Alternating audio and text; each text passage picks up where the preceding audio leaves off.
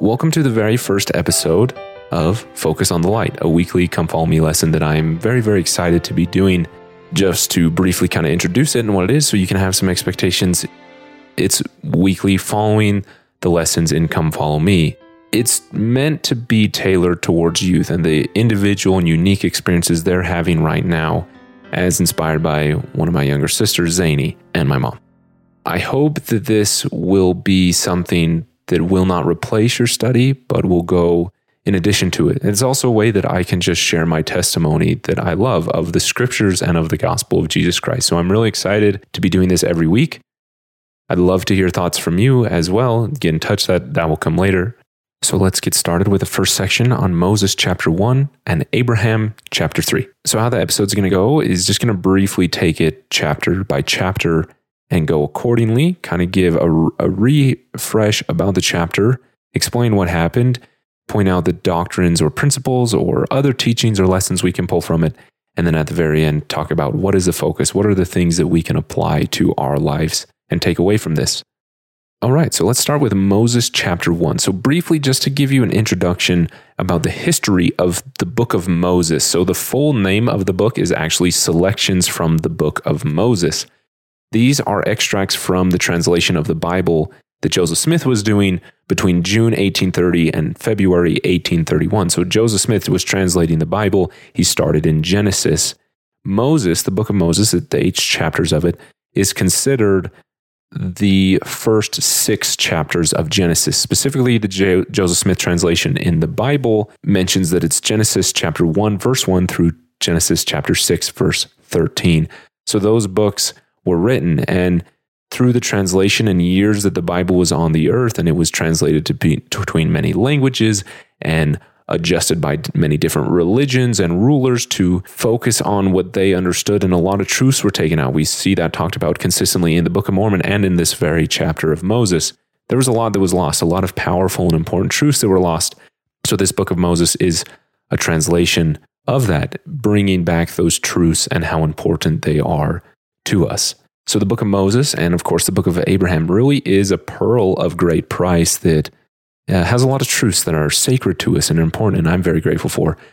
The book of Moses is one that I've always loved. Particularly, Moses chapter 1 has been one of my favorite verses of scripture for a very, very long time. There's truths, in particularly the first half of it, that I've never forgotten, that have stuck with me since the time I read it. So I'm very, very excited to be starting with this chapter of scripture. So let's talk a little bit more about Genesis chapter 1 and how this is a translation of this and how powerful the differences we see are. So, as so many people know, Genesis chapter 1 starts with the words, the very first verse In the beginning, God created the heaven and earth. And that's it. That's how the Bible, scripture, starts. In the book of Moses, the first verse starts very differently. The words of God, which he spake unto Moses at a time when Moses was caught up into an exceedingly high mountain. That's the first verse. But particularly those first words, the words of God, which he spake unto Moses. That is a, a much more personal experience between Heavenly Father and one of his children. It's not just in the beginning God created heaven. This is an experience, an intimate and personal experience, and immediately signifies the difference between our relationship and Heavenly Father and how we understand Him as truly our Father in heaven. It's really amazing. So let's get into the verses here and see what they teach us as well. So as we start reading, right, so this is a vision that Moses had, as the chapter summary gives us. Moses is transfigured to be able to stand in the presence of God and have a vision. He has a vision of kind of the creation of all the worlds and all of God's creations and of his children. And it starts with the, the chapter starts with explaining how Moses was able to be in the face of God and then gets into God's words and says, Behold, I'm the Lord God Almighty, and endless is my name. And he, he kind of introduces himself and his infinite power and how endless he truly is. And then he says, And behold, thou art my son. So the very first thing he does after properly introducing himself and explaining his significance and his glory, he tells Moses that he is his son.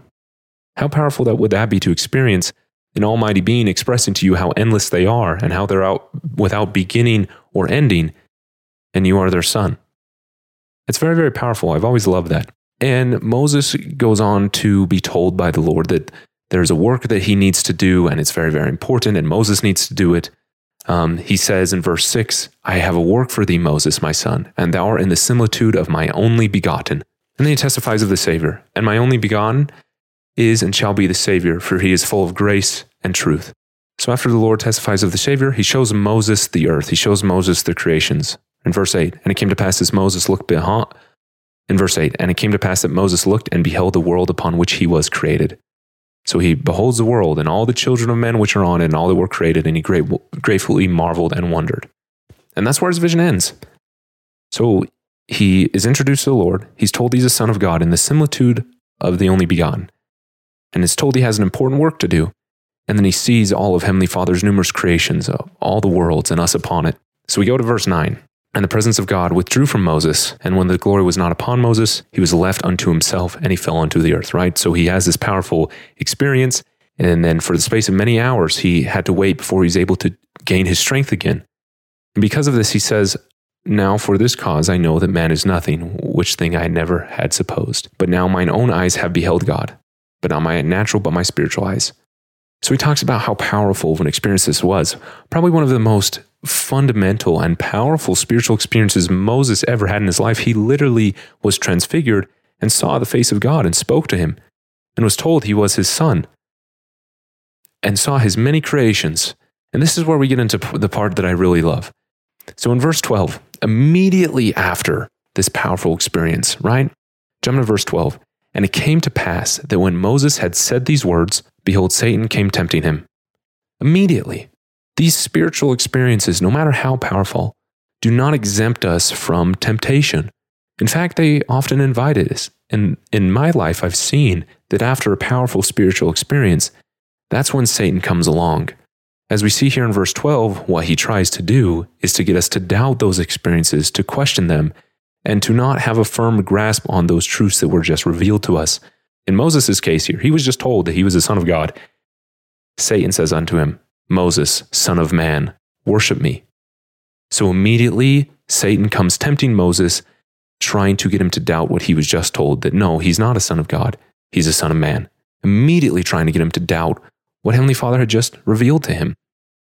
But Moses is able to discern between him and the Lord. I, I love verse 13. This is particularly the verse of scripture that stuck to me and, and made me love uh, Moses chapter 1 for what it is. So, verse 13, and it came to pass that Moses looked upon Satan and said, Who art thou? For behold, I am a son of God, in the similitude of his only begotten. And where is thy glory that I should worship thee? In essence, he says, Well, who do you think you are? You've got no glory. I am a son of God, and I have seen his glory. Where's yours? Who do you think you're trying to be? Right? He immediately just sets him down and then begins to express how he is able to discern the difference between God's glory and the lack of Satan's glory. He's able to discern. We see it also pop up in verse 15 and verse 18. He says, And I can judge between thee and God. I can judge between him and thee. And this is something that I, has been on my mind a lot the importance and necessity of righteous judgment. We talk about judgment a lot in Christianity and in the church and the importance of charity and not judging, particularly as we encounter new individuals with unique experiences. Yeah, judgment, we're not supposed to judge others. If we go to the section of scripture where the Savior himself teaches us, Matthew chapter 7, verse 1, judge not that ye be not judged. Very short scripture, to the point. But if we look at, as we're seeing the translation of the Bible and those truths being brought back, the Joseph Smith translation of verse 1, in the footnotes we see, now these are the words which Jesus taught his disciples that they, sh- that they should say unto the people, Judge not unrighteously, that ye be not judged, but judge righteous judgment. This is something that is absolutely crucial righteous judgment. What does that mean? You can simply put it as just discernment between right and wrong, a necessary type of judgment. Judgment is just recognizing what is right and what is wrong and making a decision based off that, right? Like a judge in a court case. They take the two cases, the defendant and the accuser, they look at what is right and wrong, and they make a decision. That's what righteous judgment is. We make judgments all the time, right? Should I have donut one or donut two? Should I watch this TV show or this TV show? right we make, we make judgments constantly and that's what righteous judgment is is being able to discern influences of righteousness and influences of darkness whatever they may be from individuals from ourselves within our mind and being able to recognize what is righteous and what is not it's a very very necessary thing now that doesn't mean that we should put someone down and say, oh, I judge righteously and they're not good. No, it's nothing like that. It's to recognize what choices are good and what choices are bad for ourselves. That's what righteous judgment is. Okay, so to move on from that real quickly, to continuing here. So Moses has one of the most powerful and profound spiritual experiences of his life. He sees the face of God. Satan comes and immediately tempts him and tries to get him to doubt that he is the son of that he is a son of God. Tries to call him a son of mad. And this is how this is something we need to remember because this is something not just in our experiences like Moses, but constantly Satan is trying to get all of us, Moses or otherwise, to doubt who we are and to doubt our worth. And we need to remember this in verse 16. Get thee hence, Satan, deceive me not. For God said it unto me, Thou art after the similitude of mine only begotten. God said it unto me. And I promise and testify God has said it unto each of you. You are his child, his son, or his daughter. We'll get into it more here in a moment, but he knows you. Do not let anyone, Satan especially, trick you or deceive you. Your worth is infinite. Never, ever doubt that. Okay, continuing with Moses' stories here. So he has to call on the strength of the Lord and causes Satan to be cast out. There's a moment where he tries to dismiss him. He says, I can judge between him and thee. Depart hence, Satan. And when Moses had said these words, Satan cried with a loud voice and ranted upon the earth and commanded, saying, I'm the only begotten, worship me. So when we try to dismiss these temptations, we try to dismiss doubt. Satan then begins to lie, try to deceive us. Okay, if I can't get you to doubt it, let me try and deceive you and make you think something else. So Moses experiences this and he fears. And to overcome this fear, he has to call upon the strength of God. Nevertheless, calling upon God, he receives strength. Verse 21 And Moses received strength and called upon God, saying, In the name of the only begotten, depart hence, Satan. Moses, in, in his strong temptations and his strong encounter with the adversary, had to call upon the strength of God not once, but twice. This is something we have to do. We have to choose to seek out that strength. But if we do, I testify that Heavenly Father will give it to us and deliver us from those things. So Moses goes through this incredible experience where he sees the face of God and is told his worth. Satan comes along and tempts him, tries to deceive him, and is so overpowering that Moses begins to fear, but luckily through the strength of God, he overcomes it. And later, in verse 24, and it came to pass that Satan had departed from the presence of Moses, that Moses lifted up his eyes unto heaven, being filled with the Holy Ghost. And this is something that I love. There's a lot of decisions in our life where we're confronted with the forces of the adversary. It may not be an encounter like Moses has here. It may be in situations among friends in which we're uncomfortable and we recognize something wrong is being done and we need to be the individual to speak out. It may be in private moments when Satan tempts us to click on something on our phone that we know we shouldn't, or to do something that we shouldn't, or say someone something to someone we shouldn't, or to choose not to do something that we know is important. And so we have these encounters and we try to do the right thing. And sometimes it's really scary, it's intimidating, it's daunting, and it takes a lot of courage. And when we do these things, when we make a righteous and often difficult decision, the harder right, as President Monson called it, the Spirit is sent to uplift and to comfort, but also to confirm the truth of that decision. As this scripture says it, being filled with the Holy Ghost, which beareth record of the Father and the Son. In those moments, the Holy Ghost will come to us and once again testify of the truths of the gospel, testify of Jesus Christ and his Father, so that we can know that the decision we made is in line with their teachings and their principles. We can understand what we did was right.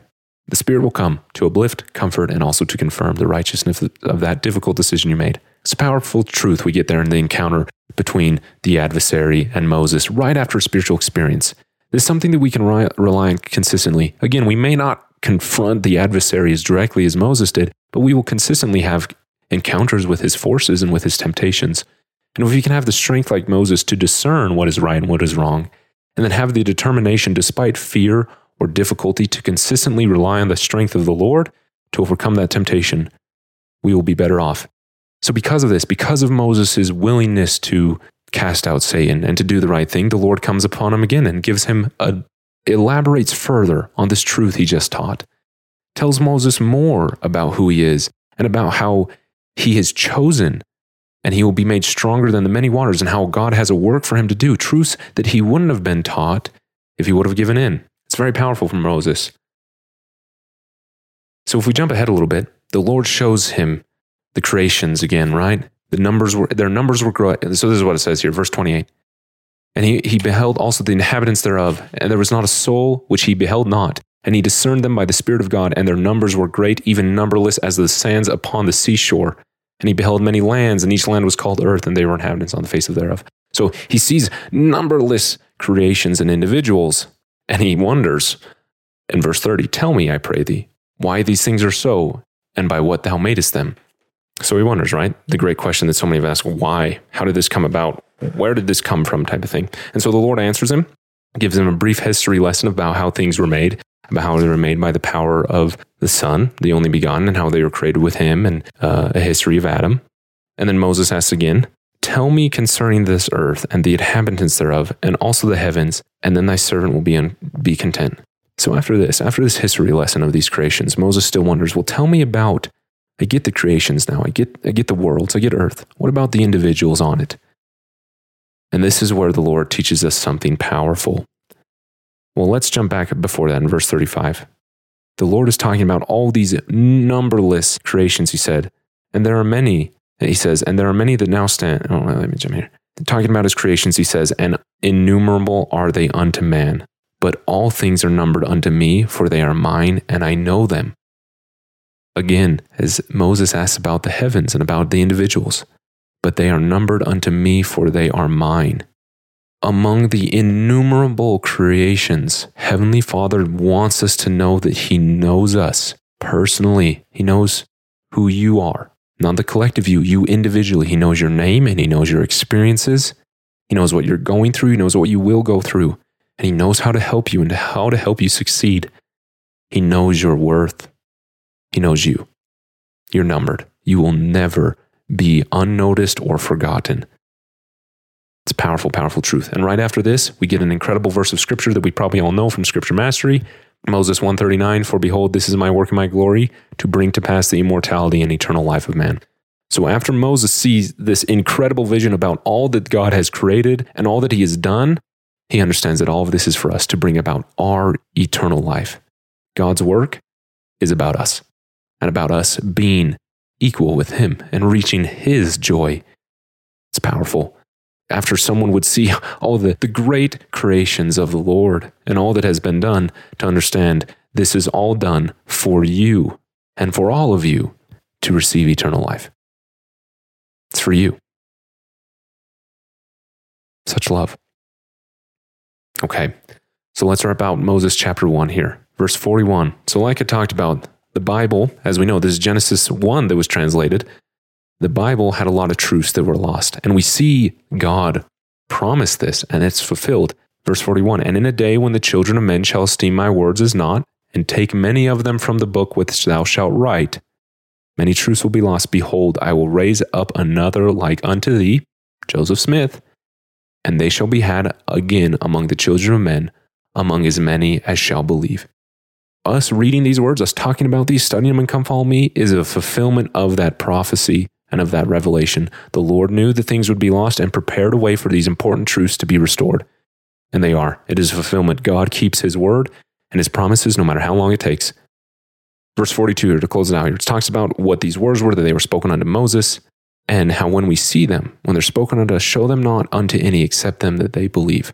So this is a reminder that these powerful spiritual experiences that we're going to have throughout this year with Come Follow Me, not everything needs to be shared. I'm sharing some experiences here, I hope that you will too. That's missionary work. We should do that. It's very powerful. We share our testimonies in Fast Sunday, but some things are for us. Some things are meant to be sacred. And that's an important thing to remember that as we have these spiritual truths, even as Satan comes along to tempt us and to make us doubt, as we hold on to those truths and don't doubt, some things are just for us. And that's okay. We don't have to share everything. Keep it for yourself and hold on to it. But remember, some things are definitely worth sharing with the right individuals in the right circumstances, just like this book is. Okay? So let's wrap up Moses chapter 1 and move on to Abraham 3 here, real quickly. So, a brief summary Moses sees a vision of the world, the entire creation. He's tempted by Satan, he overcomes him.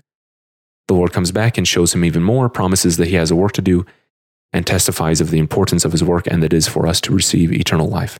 Two powerful truths, I think, are taught from this. The Lord knows us among all of his creations, endless as they are. He knows us, and his work is for us. it is to bring about our eternal life. Even as Heavenly Father speaks about these powerful truths, he can't help but mention his Son, his only begotten, and how he is essential to that work and that glory. It's amazing. And so I love this question that the Come Follow Me book mentioned. How do these truths affect the way you view yourself and the world around you? It's something that I think and talk about a lot. We see a lot of people searching for truth in the world, trying to derive purpose and meaning out of many different things that are important. And I don't want to take away from any of those. But ultimately, can any of those hold a flame to eternal life and that worth and that purpose? I'm invested in these scriptures and in these things because I understand that my life does not end on earth and it didn't start on earth. And that I have a purpose here and that I have value beyond what I can currently understand. It influences my decisions daily. And as individuals don't have that, they're, they're grasping for something that can give them heading and direction in their life. And we are so lucky to have it and to be able to share it. I love Moses chapter one, if you can tell. Let's move on to Abraham 3. The book of Abraham in general, and the Pearl of Great Price especially, is gets into a lot of deeper doctrine. Now, it's something that is really interesting with the book of Abraham. It was actually translated from papyri that Joseph was given that was found in Egypt, and Joseph was translated, and that's how we have the book of Abraham, because Abraham's experiences in Egypt. So in Abraham chapter 3, there's a lot of great and powerful teachings here. We get into a lot of the deeper doctrine. This is where our knowledge of Kolob comes from. The song, If You Could Hie to Kolob, right? We get that knowledge from the book of Abraham. There's a lot to unpack in this chapter. But it starts very similar to how the book of Moses started, even though this is in the first chapter. What we're studying here is a vision or a visitation that Abraham w- had with God and seeing him face to face, just like Moses did. Right? We jump to verse 12 all the way there. Same thing. Abraham, and he put his hand upon mine eyes, and I saw those things which his hands had made, which were many, and they multiplied before mine eyes, and I could not see the end thereof. So, just like Moses described, Abraham saw the creations of God and saw how endless they were, and how how powerful God was in his creation of them.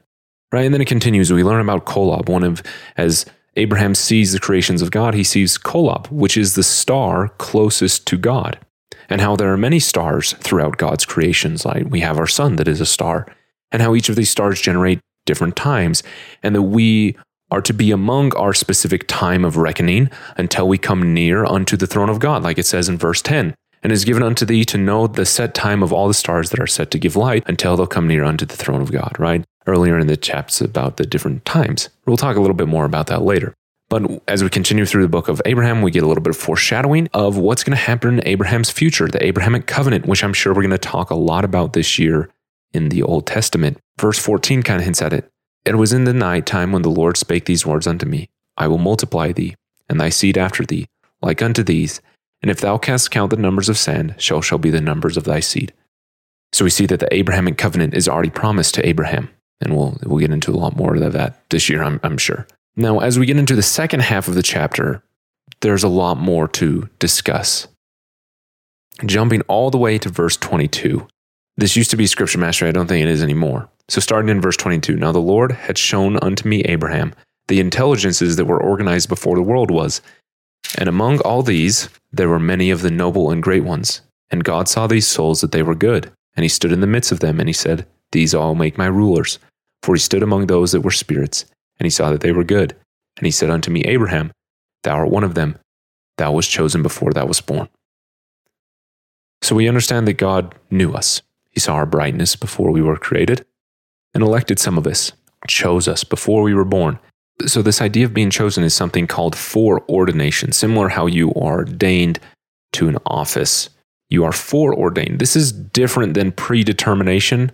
Foreordination is a lot like a choice. We are chosen for a specific work that God needs us to do. In Abraham's case, he was chosen as a prophet. Our patriarchal blessings are really great at revealing what God has chosen us and needs us to do, helping us understand to some extent what God asks of us. But it's important to understand that foreordination doesn't mean that these things will happen without control. That's what uh, predetermination is, or foredetermination, that it just will happen. Foreordination is that we have been called to these things, called to these assignments, to these specific works. We've been chosen to do them. The choice to live up to that, to fulfill that, is still up to us, still up to our and our responsibility with our agency. So, to jump back to a question we talked about earlier, how do these truths affect the way you view yourself and the world around you? This knowledge changes my life consistently to believe we have been chosen for a specific work. That's life changing to believe that there is purpose in your actions and in following God's counsel and in seeking it out, seeking out His voice and His guidance in your life, trying to follow it where you can and to choose the harder right, to fulfill out of love for Him what He has foreordained you to do. Now, it's really interesting as we continue this, jump back a little bit to verse 20. Got to turn the page here. So in verse 20, it says, The Lord thy God sent his angel to deliver thee from the hands of the priest of Elkenah. So we'll get into this more when we study Abraham chapter 1. But even if the Lord has to deliver us from death on an, a, a sacrificial altar where someone's going to kill us, he will. God will deliver us to be able to perform our work if we will have faith and be obedient to his guidance, seek it out. So, Abraham, obviously, we know he was a prophet. He wrote the Pearl of Great Price, right? The Abrahamic covenant is named after him. Abraham is described as a noble and great one, a prophet. He was chosen. Foreordination, though it's important as we talk about this, doesn't just apply to the Lord's prophets or leaders. Yes, the prophets are foreordained. They have a lot of work to do. Joseph Smith, it's talked a lot about him and how he was foreordained in the scriptures. But it doesn't just apply to prophets. So if we jump all the way back to, to verse 18, okay? If the, it's talking about two different spirits. If there be two spirits, and one shall be more intelligent than the other. Okay, I'm going to cut myself off there. So we see that some spirits are greater or more intelligent or brighter than the other, whatever words you want to use to describe it. Heavenly Father doesn't hide this knowledge from us, but He also reminds us in this same verse, verse 18. So the Lord reminds us, notwithstanding, I got to go back a few words. Yet these two spirits, notwithstanding one is more intelligent than the other, have no beginning. They existed before, they shall have no end, they shall exist after, for they are gonolium, I think is how you say it, which is a Hebrew word, which means eternal. Okay, so although, notwithstanding this, the difference in their intelligence, both spirits are eternal, both have the same worth and the same eternal potential. Okay, Jumping forward again. This is a test, our life here on earth. Verse 25, okay? So, verse 25, when talking about the creation of the earth, says, And we will prove them herewith to see if they will do all things whatsoever the Lord their God shall command them. We are here to prove ourselves if we will be obedient. And if we keep our second estate, as the scriptures describe, we shall have glory added upon our heads forever and ever. To receive the glory of God, that is our potential. Let's go back to verse 18, right? That talked about the differences in these two spirits, but how they were both eternal. So it's talking about them. Okay, we'll keep reading into verse 19. And the Lord said unto me, These two facts do exist, that there are two spirits, one being more intelligent than the other. Okay, that's just a fact of truth. There's different intelligence and different levels of brightness between individuals. We see that all the time. But the Lord continues, There shall be another more intelligent than they. I am the Lord thy God. I am more intelligent than they all. Okay, so even if there is the most intelligent on the earth, the Lord our God is the most intelligent, the brightest of us all. And that is our potential in eternal life. Okay, it doesn't matter if we were the less intelligent one or the more intelligent one. The scriptures don't say that this glory added upon our heads forever and ever are reserved just for the more intelligent ones. No, it's reserved for the individuals who are obedient to the will of God. And their opportunity is eternal life. Because of the gift of Jesus Christ, the only beyond of the Father, each of us have that potential. The atonement of Jesus Christ was not just for the more intelligent, not just for the prophets. There isn't a select section of the celestial kingdom just for prophets and leaders. It's for everyone that has done all things whatsoever the Lord their God shall command them. I promise your potential is only limited by your choices. Okay, verse 26.